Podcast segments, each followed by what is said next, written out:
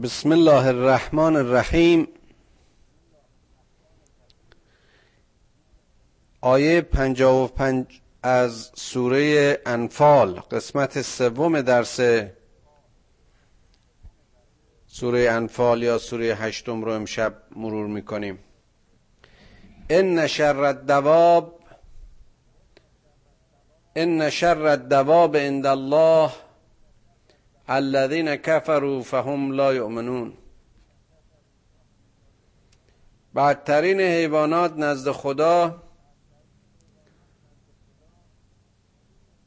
کافران هستند اونها که ایمان نمیارن. دواب به معنی بهیمه و چارپا و بهیمه یعنی موجودی که همیشه در ابهام و گمراهی و سرگردانی است. و خداوند مرحله و مقام کافران رو از بهائم و چارپایان تحقیرتر و پستر و باید هم باشد برای اینکه وقتی ایمان در وجود انسانی نبود راه رو نمی‌شناسد. وقتی کسی به باوری باورمند نبود همه چیز را بر محور خود و برای خود می‌خواهد و تلاشش و انرژی و تقلاش برای برآورد این نیازها که اصولا و صرفا جنبه های مادی و فوری و زودگذر این کشش های دنیایی است کشیده می شود و به خوبی مشخص است که چقدر این از آینده دور و ارزش های متعالی انسان که خوراکش نوع دیگری است و نیازش چیز دیگری است جامانده است. لاقل حیوانات و بهائم بر مسیر فطرت و غریزه حیوانیشون دیگر دچار اون اشتباهات و خطاهای بزرگ نمیشن. اعمالشون نوعی هدایت فطری است و واکنش هایشون اغلب نوعی واکنش های غریزی است. اما این انسانی که به اختیار مسلح شده است اگر هدایت پذیر نباشد شانس گمراهی خودکشی و دیگر کشی درش خیلی زیاد است. یک حیوان صرفا به خاطر تغذیه روزش شکار می کند و حتی نوع شکارش هم اغلب مشخص است و حتی از شکارش بیش از شکمش نمی‌خوره. بازمانده و پسماندهاش هم به موجودات دیگه میده و شکمهای اونها رو سیر می‌کنه. اما یک کافر بی ایمان از لوله تفنگش هزاران بیگناه رو ممکنه روی خود خواهی و خودبینی خودش به خاک و خون بغلتونه کدوم از اینا حیوان ترن شیر بیشه یا کافر کاخنشین عصر ما؟ الذين آهدت منهم ثم ينقضون عهدهم فی کل مره و هم لا یتقون کافرانی که ایمان نمیارن مثالشون همان گروه است که عهد میبندن قرار میبندن. ولی قرار خودشون رو هر دفعه به شکلی میشکنن.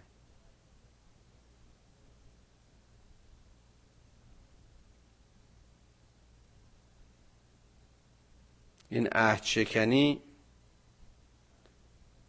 کفر بزرگی است. ایمان خودش یک نوع معاهده است و عهد است که انسان با خدای خودش میبنده. عهد می‌کنه که بنده او باشه و او رو بپرسته و جز او کسی رو نپرسته. عهد می‌کنه که پیرو رسول او باشه و جز او هیچ مدلی رو نپذیره. عهد می‌کنه که در کنش و کردارش جز حکم خدا و دستور او آمری نداشته باشه. و خدا رو در اعمالش شاهد و حاضر بدونه و عاقبت و میعاد و معادی رو برای قضاوت نهاییش قبول داشته باشه.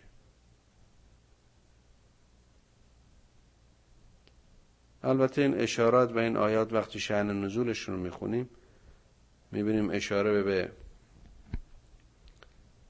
قوم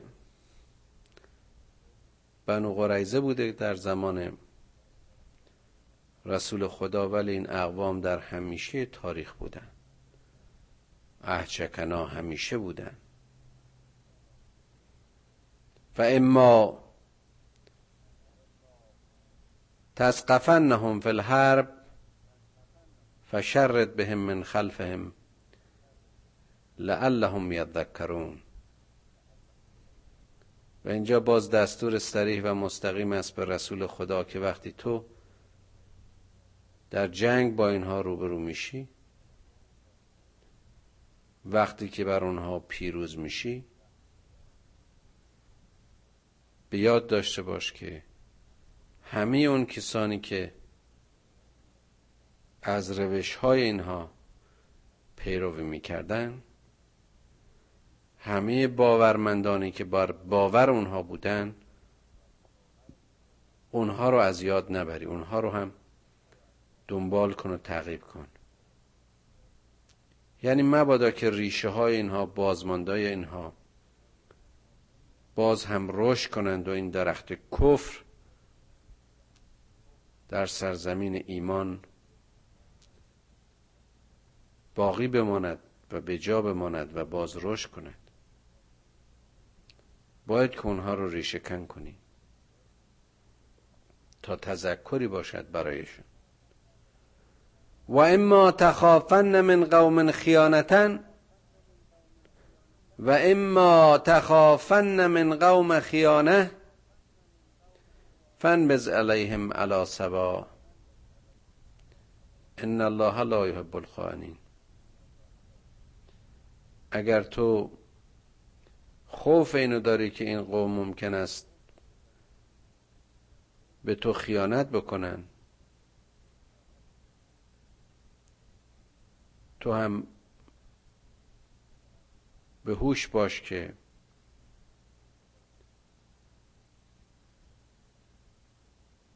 رفتار مشابهی با آنها بکنی. این به اون معنا نیست که تو هم به اونها خیانت بکنی. یعنی به هوش باش که در واقع مورد خیانت اونها واقع نشی. یا از روش هایی که اونها برای جاسوسی و خیانت در میان تو و قوم تو استفاده می‌کنن پیشگیری کنی و آگاه باشی و بدان که خداوند خائنین را دوست ندارد. ولا یحسبن الذین کفروا سبقوا. انهم لا یعجزون. این کسانی که کفر میورزند بدانند که در کفرشون بر خدا سبقت نمی‌گیرن پیشی و پیشدستی و پیروزی نصیب اونها نیست. شاید به نظر خودشون و به فکر خودشون چنین باشه. اما اینها که نمی‌تونن خدا رو به عجز بیارن. بارها ما به این حالت و صفت اشاره کردیم که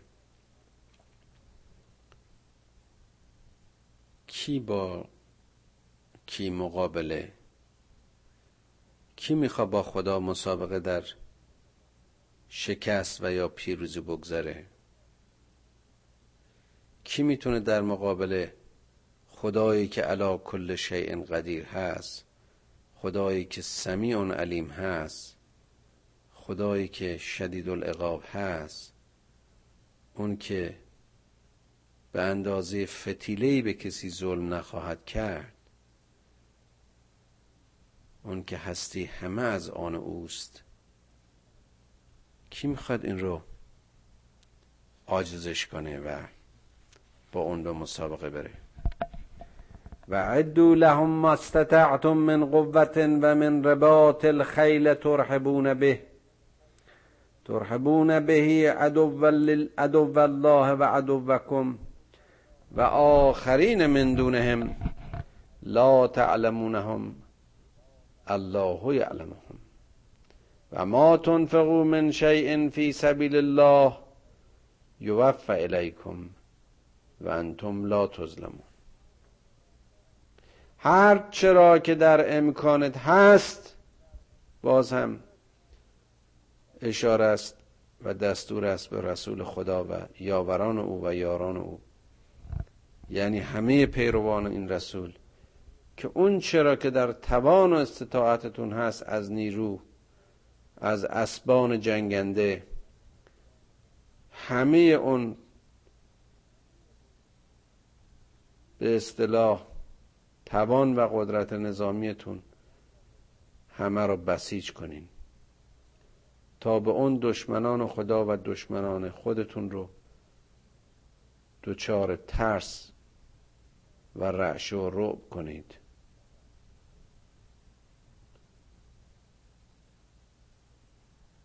و همه اونهایی که بخواهند به یاوری دشمنان شما برخیزند نیز. از این نظام و قدرت و استحکام و توان شما.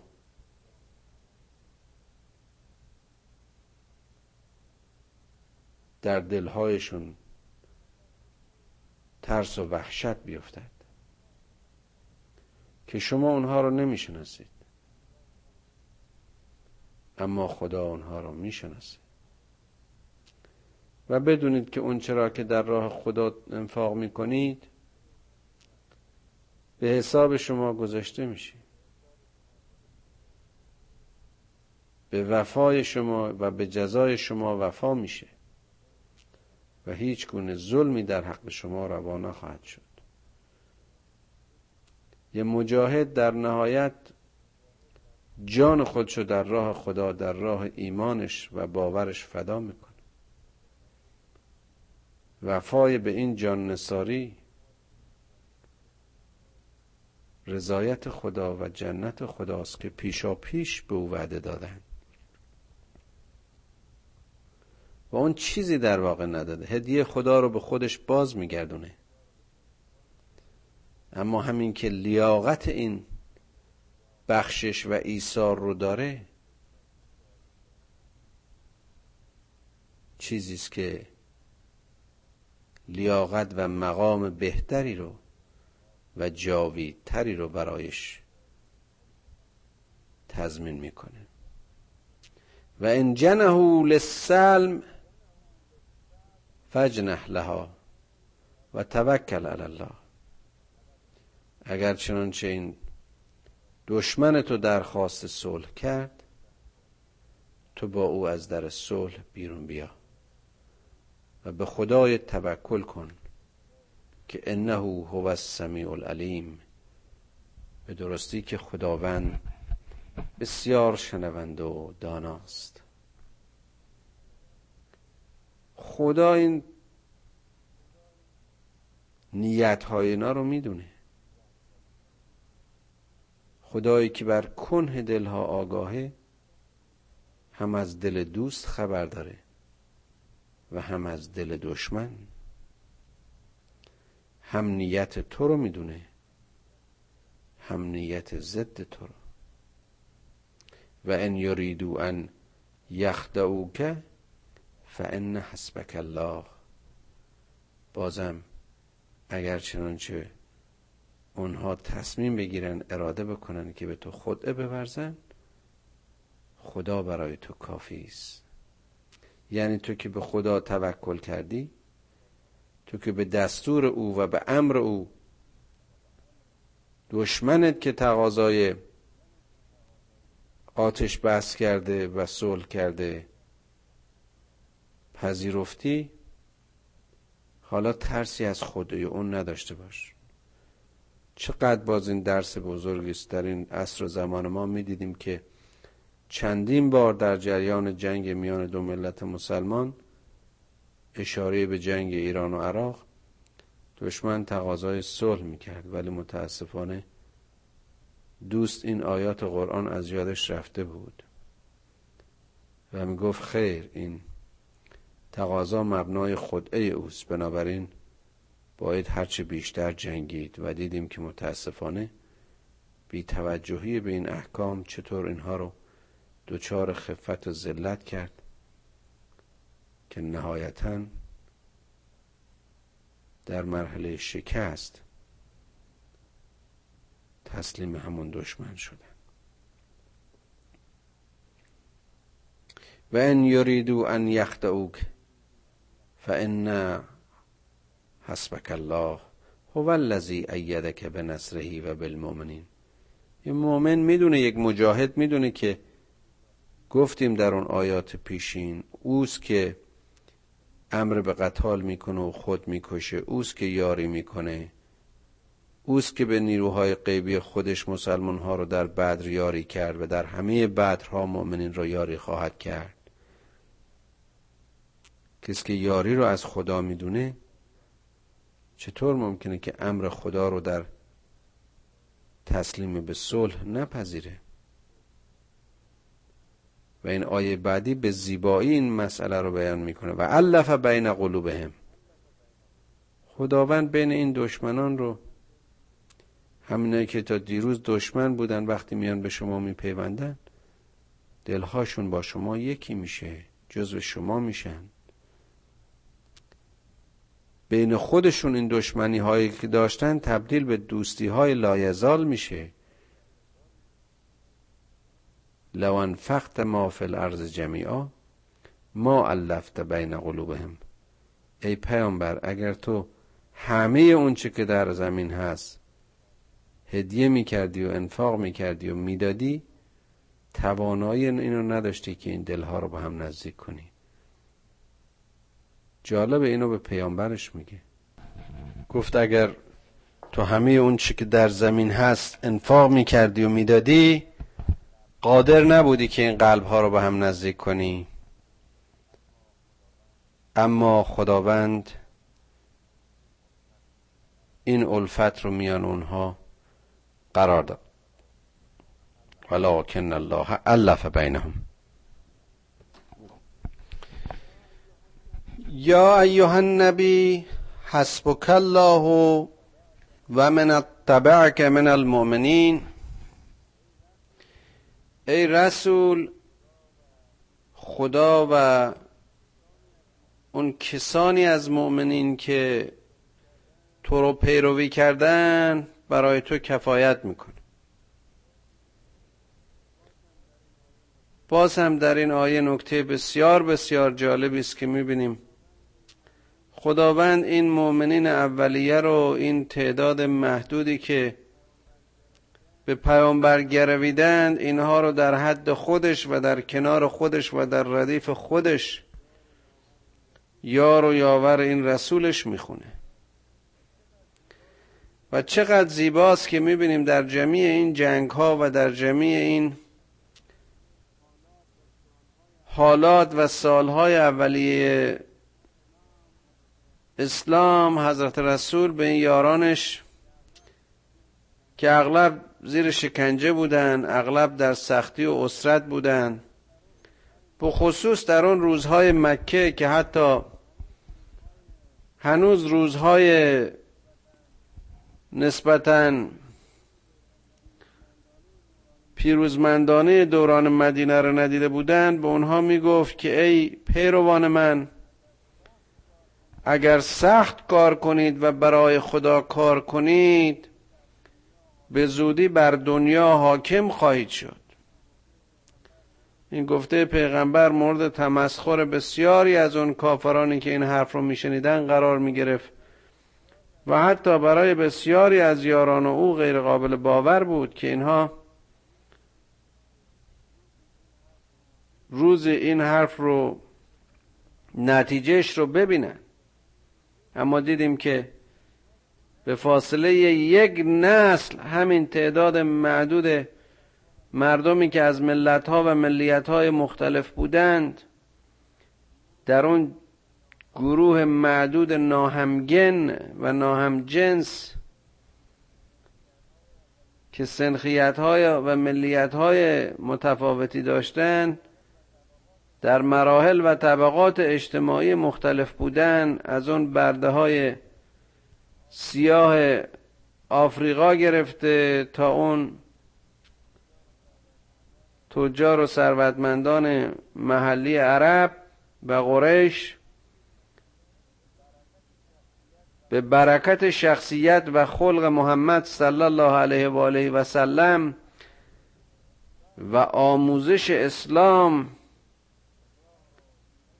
راه رو هموار کردند. و امپراتور ایران و روم رو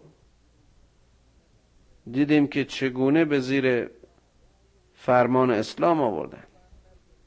یا ایها النبی حرز المؤمنین علی القتال.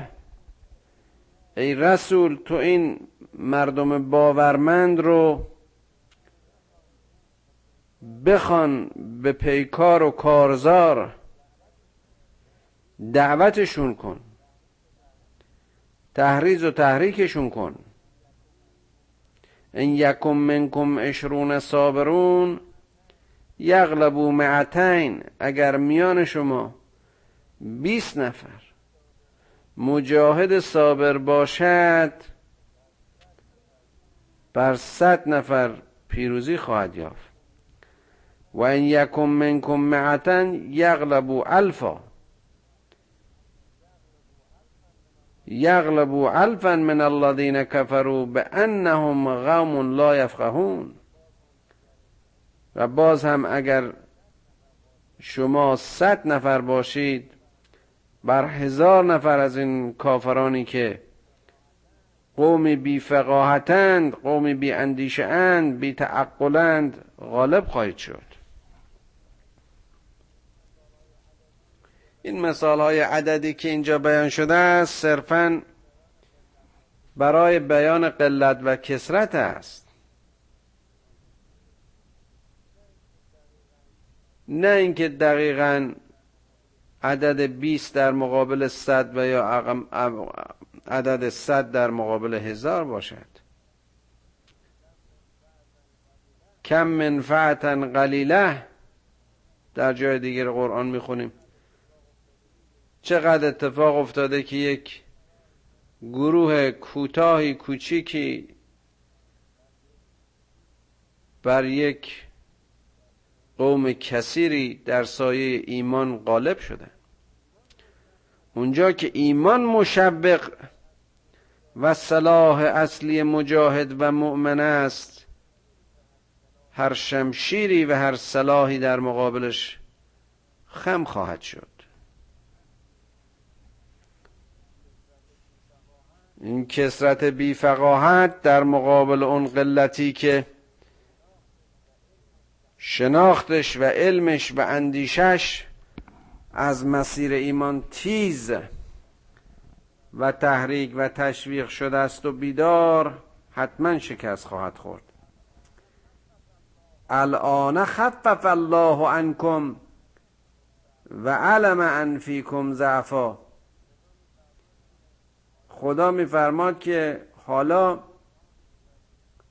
ما این وظیفه شما رو تا حدی سبک گرفتیم. باز منظور اشاره به بدر است و صدر اسلام.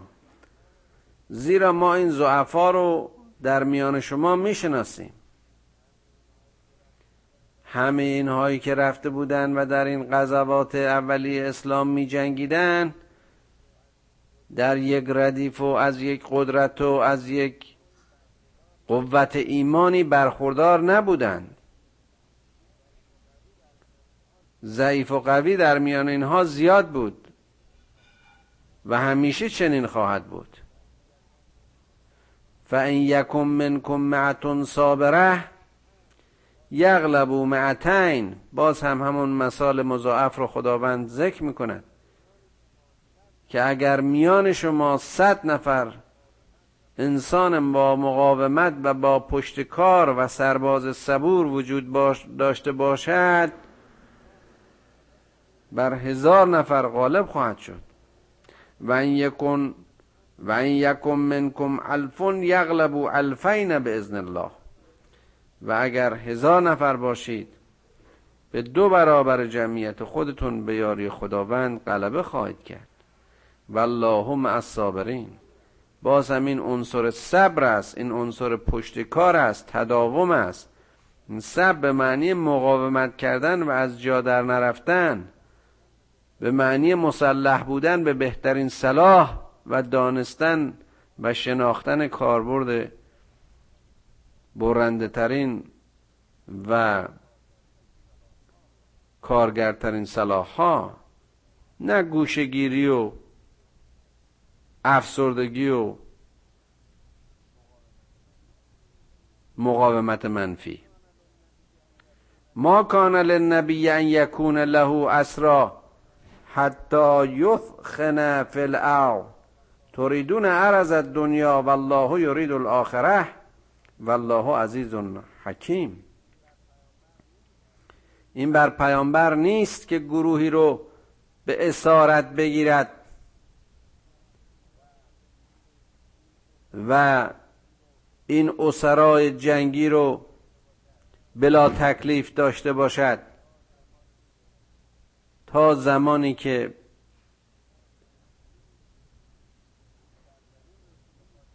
اون سرزمین رو که به خاطرش می جنگه و یا در سرزمینی که به جنگ اشتغال داره اونجا رو در واقع فتح کنه. اونجا رو به تسخیر دراره توریدون عرض دنیا والله یرید الاخره. این جنگ ها و این تلاش ها و این مبارزات به خاطر به دست آوردن قناعم دنیایی و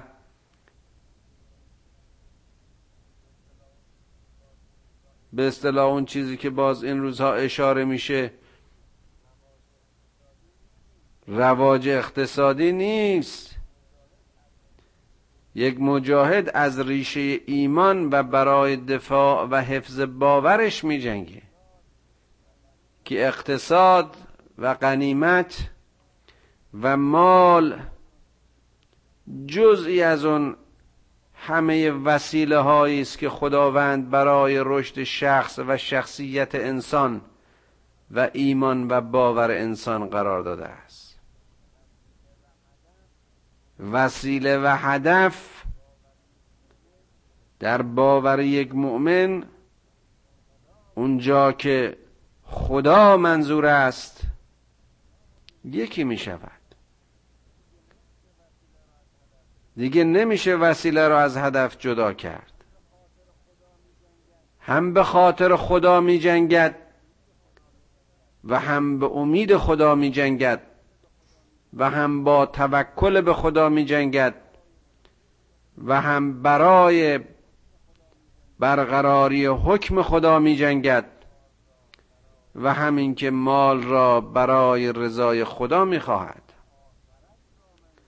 و آخرت را منظور دارد. والله یرید الاخره و مؤمن که برای خدا می جنگد او نیست. آخرت را منظور داره. برای آدم کشی قیام نکرده است. او برای قدرت و قدرت طلبی نمی جنگد. و هر جا که به ایمانش تعرض نشده است با همه در صلح و صفای است. والله عزیز حکیم که خداوند صاحب عزت و صاحب حکمت است. و مؤمن نیز از موضع حکمت و عزت عمل می کند قصدش تحقیر انسان نوع خود نیست.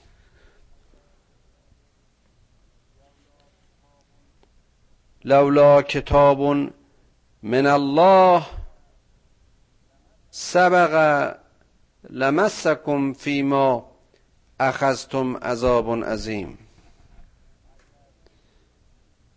اگر فرمان خدا نبود اگر امر خدا نبود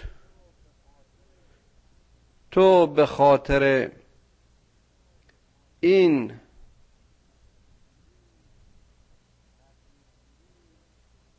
اسیرگیری عذاب خدا را برای خود خریده بودی.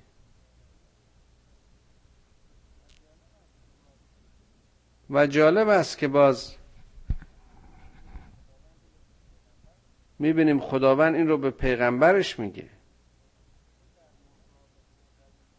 تو در مسابقه و در این جنگ سبقت در اسیرگیری در واقع عذاب خدا رو شامل می شدی درسیست به همه بشریت به همه پیروان رسول.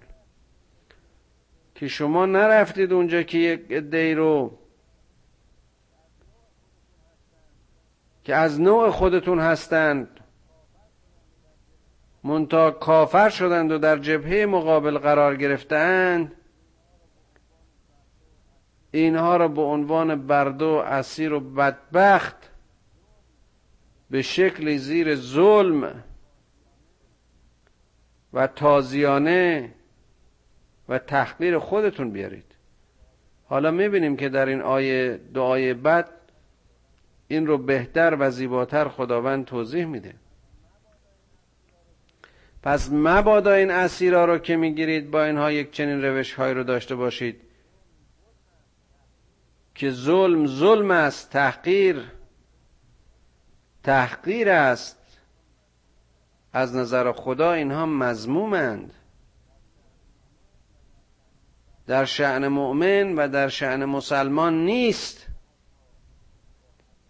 که حتی با اسیر خودش و با دشمن خودش چنین راه روشی رو داشته باشه.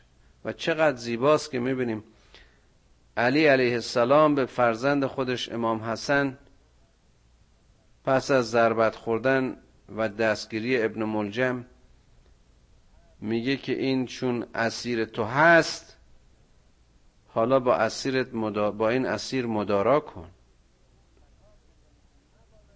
به او خطاب می‌کنه که مبادا این رو گرسنه نگه داری اول به اون برس ببین این غذا خورده. اینها معنی قرآن رو فهمیدن اینها معنی این آیات رو فهمیدن. حالا اون ضربه زده روی حماقتش علی رو مضروب کرده و علی رو فرق علی رو شکافته. اما فعلا که زنده است این وظیفه من و وظیفه تو فرزند من نیست که اون رو به بیغذایی شکنجه کنیم. و یا حتی در مجازات زخم ها و جراحات متفاوت بر آن وارد کنیم. فکلوا مما غنمتم حلالا طیبا واتقوا الله ان الله غفور رحیم باز اینجا خوردن به معنی خوراک خور و نوشیدن نیست. یعنی بهره بگیرید به کار ببرید لذت ببرید از اون طیباتی که خدا بر شما حلال کرده. اون قنیمت هایی که در این کارزارها نصیب شما شده. این وسائلی که باز بر وسایل زندگی شما افزوده شده. همه این داده ها گفتیم عنوان این سوره هست انفال. همه این انفال مثل همه دیگر نعمت ها و غنیمت های خداست. تقوا پیشه کنید در هر مصرفی تقوا و خدا رو منظور بدارید که خداوند غفور و رحیم است. شما هم باید از موضع غفران و موضع رحمت و موضع بخشش عمل کنید یا ایها النبی قل لمن فی ایدیکم من الاسرا ان یعلم الله فی قلوبکم خیرا. یؤتکم خیرا مما اخذ منکم و یغفر لکم والله غفور رحیم ای نبی ای رسول ما به این کسانی که گرفتار تو اند و اسیر تو اند بگو که اگر خدا خیر را به دل شما بیاندازد یعنی اگر ایمان به دل شما وارد شود اگر ایمان بیاورید او به شما خیری رو نصیب می کند چیزی رو نعمتی رو هدیه می کند که از چه که از دست داده اید بسیار ارزنده تر است. او شما رو می بخشد شما در گروه مؤمنین وارد میشید. شما در صف ایمان آورندگانید. شما در صف بهشتیانید. شما چی رو از دست دادید؟ شما اونور جبهه داشتید علیه ایمان می جنگیدید در مرز کف بودید و حالا به سرزمین امن ایمان آمدید. شما انقلاب کردید و منقلب شدید. و این اسارت شما امروز روزن رستگاری شماست. عدو شده از سبب خیر. اون که شما رو به جنگ آورد حالا بهتون این شانس رو داده که در اسارت راه تهارت پیشه کنید. و جالبه که می‌بینیم در همین بدرها و جنگها عموی پیامبر عباس و برادر حضرت امیر عقیل که جزو همون اونور خطیا بودن اسیر شدن. و از مسیر اسارت ایمان آوردن. و بعد خب دیدیم عموی پیامبر چه خدماتی به اسلام کرد. و عقیل پس از مسلمان شدن چه مؤمن نمونه در زمان خودش بود؟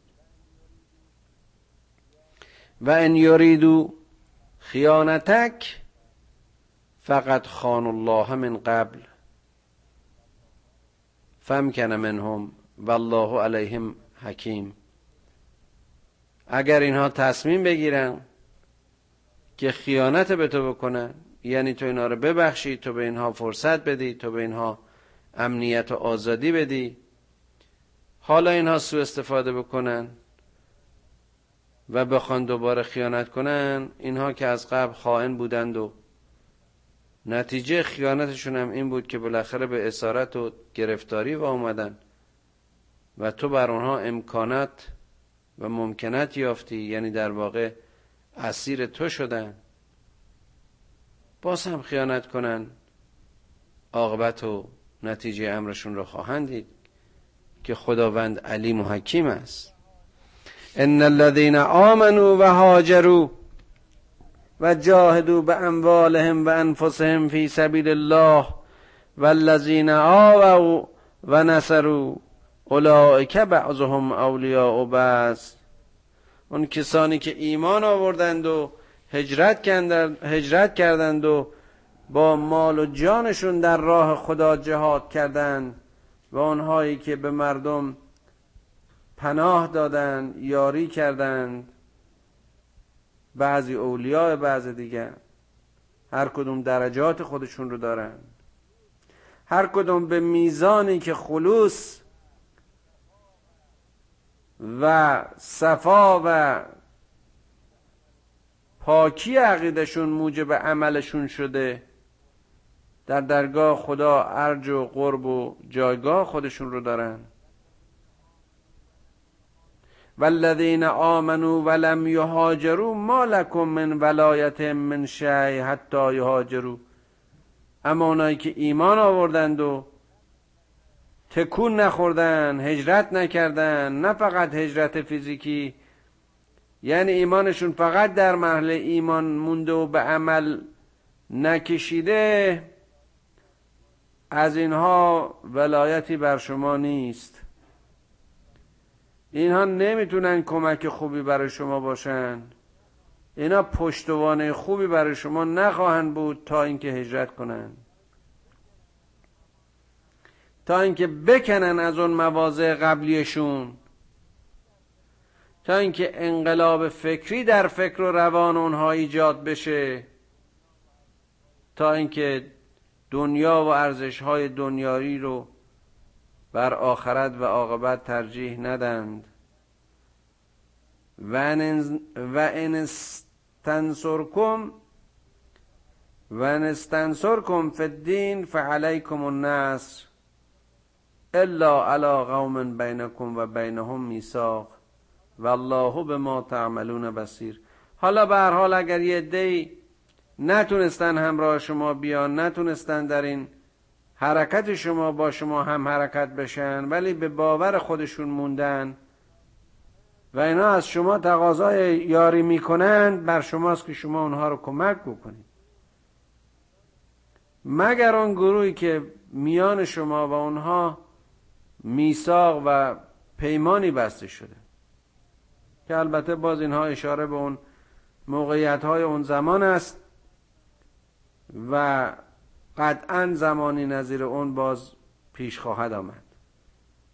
یعنی اون دی که موندن اگر چنانچه شما بر مبنای قرارتون این بوده که نحوه یاری شما طوری نباشد که روابط به اصطلاح اجتماعی اونها رو به هم بزند بر شماست که اون یاری رو به اونها برسونید. اما همون عاملی که در اساس و در آغاز باعث شد که اونها با شما هم جد و هم حرکت نشدن اون مایه و عامل باید ایجاد بشود تا اونها هم قدرت هجرت پیدا کنند. که خداوند به اون چی که شما انجام می‌دید بسیر است و آگاه است و داناست. والذین کفروا بعضهم اولیاء بعض الا تفعلوه تکن فتنه فی و فساد کبیر. این کسانی هم که کف میورزند هر کدام یا گروهی بر گروه دیگه برتری دارن پشتوانه و یار و پس هم هستن همدیگر رو دارن و شما هم باید که چنین کنین که اگر چنین نکنید در زمین فتنه خواهد شد و فساد بزرگ و فشار و زور و بردگی و اسارت. والذین آمنوا و هاجروا و جاهدوا فی سبیل الله والذین آووا و نصروا اولئک هم المؤمنون حقا لهم مغفرت و رزق کریم. باز اشاره می کند خداوند که که ایمان آوردند و هجرت کردند و جهاد در راه خدا کردند. اونهایی که یار و یاور سایرین بودند اونهایی که پناه به پی پناهان دادند اونها هستند که مؤمنین حق مؤمنین به حق و واقعی هستند. اونها هستند که مغفرت خدا و گذشت خدا نصیبشون و رزقشون از چشمه کرامت و بخشش و عظمت خدای کریم است. والذین آمنوا من بعد و هاجروا و جاهدوا معکم فاولئک منکم. و اون کسانی که ایمان آوردن در مراحل بعدی و هجرت کردند و به جهاد برخواستند و همراهی شما کردند اونها هم از شما خواهند بود. و اولو الارحام بعضهم اولا به بعض فی کتاب الله ان الله به کل شیء علیم. و خیش و خیشابندان بعضی در مقام نزدیکی به تو نزدیکترند. همه در یک خط و یک ردیف نیستند باز این اشاره فقط به همرهمی نیست. اشاره به موقعیت و مقام این اطرافیان و خریشان است که هر کدام به نسبت اون باور و یقین و ایمانی که دارند و یار و یاری و پشتوانه و پشتیبانی که از ایمانشون می‌کنن باز هم مقام و جای خودشون رو دارن. و این اولویت و ارجحیت باز بر مبنای اساس اولویت در اسلام یعنی تقواست که این سنت خداست که این حکم خداست. فی کتاب الله این به منظور فقط در کتاب خدا یعنی قرآن و یا تورات و یا انجیل و یا دیگر کتاب های آسمانی نیست. فی کتاب الله یعنی در حکم خدا به طور عام. در حکم جهان شمول خلقت. اون که متقیتر نزدیکتر و گرامیتر و اولاتر. اما این مهاجرینی که حالا در مراحل بعدی اومدند در مقایسه با مجاهدین صدر اسلام اونها که در زمان حد اقل با حد اکثر جهاد می‌کردند. اونها که سخت ترین شکنجه ها رو تحمل کردند. اونها که در بیاوری ها یار بودند. از نظر درجات قطعا یکسان نیستند. اما باز همین عدم یکسانی و برابری رو خداوند به حکم خودش تعیین می‌کنه که او به هر چیز دانا و خبره است. ان الله به کل شیء علیم. خدایا به ما کمک کن که از زمره ایمان آورندگانی باشیم. که از ناآگاهی ها هجرت کرده و در راه تو و فقط به خاطر تو از هیچ تلاشی باز نمانیم. در سایه باور و ایمان به اسلام در گروه مؤمنون و از مغفرت پیشگان و روزی گیرندگان درگاه تو باشیم. خدایا از مسیر بندگیت ما رو از هر بردگی آزاد کن. خدایا از طریق کلامت و کتابت ما رو از هر گمراهی نجات بده. خدایا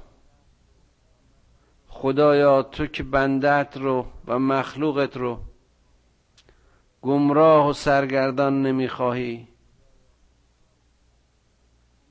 خدایا کمکمون کن که سمیع و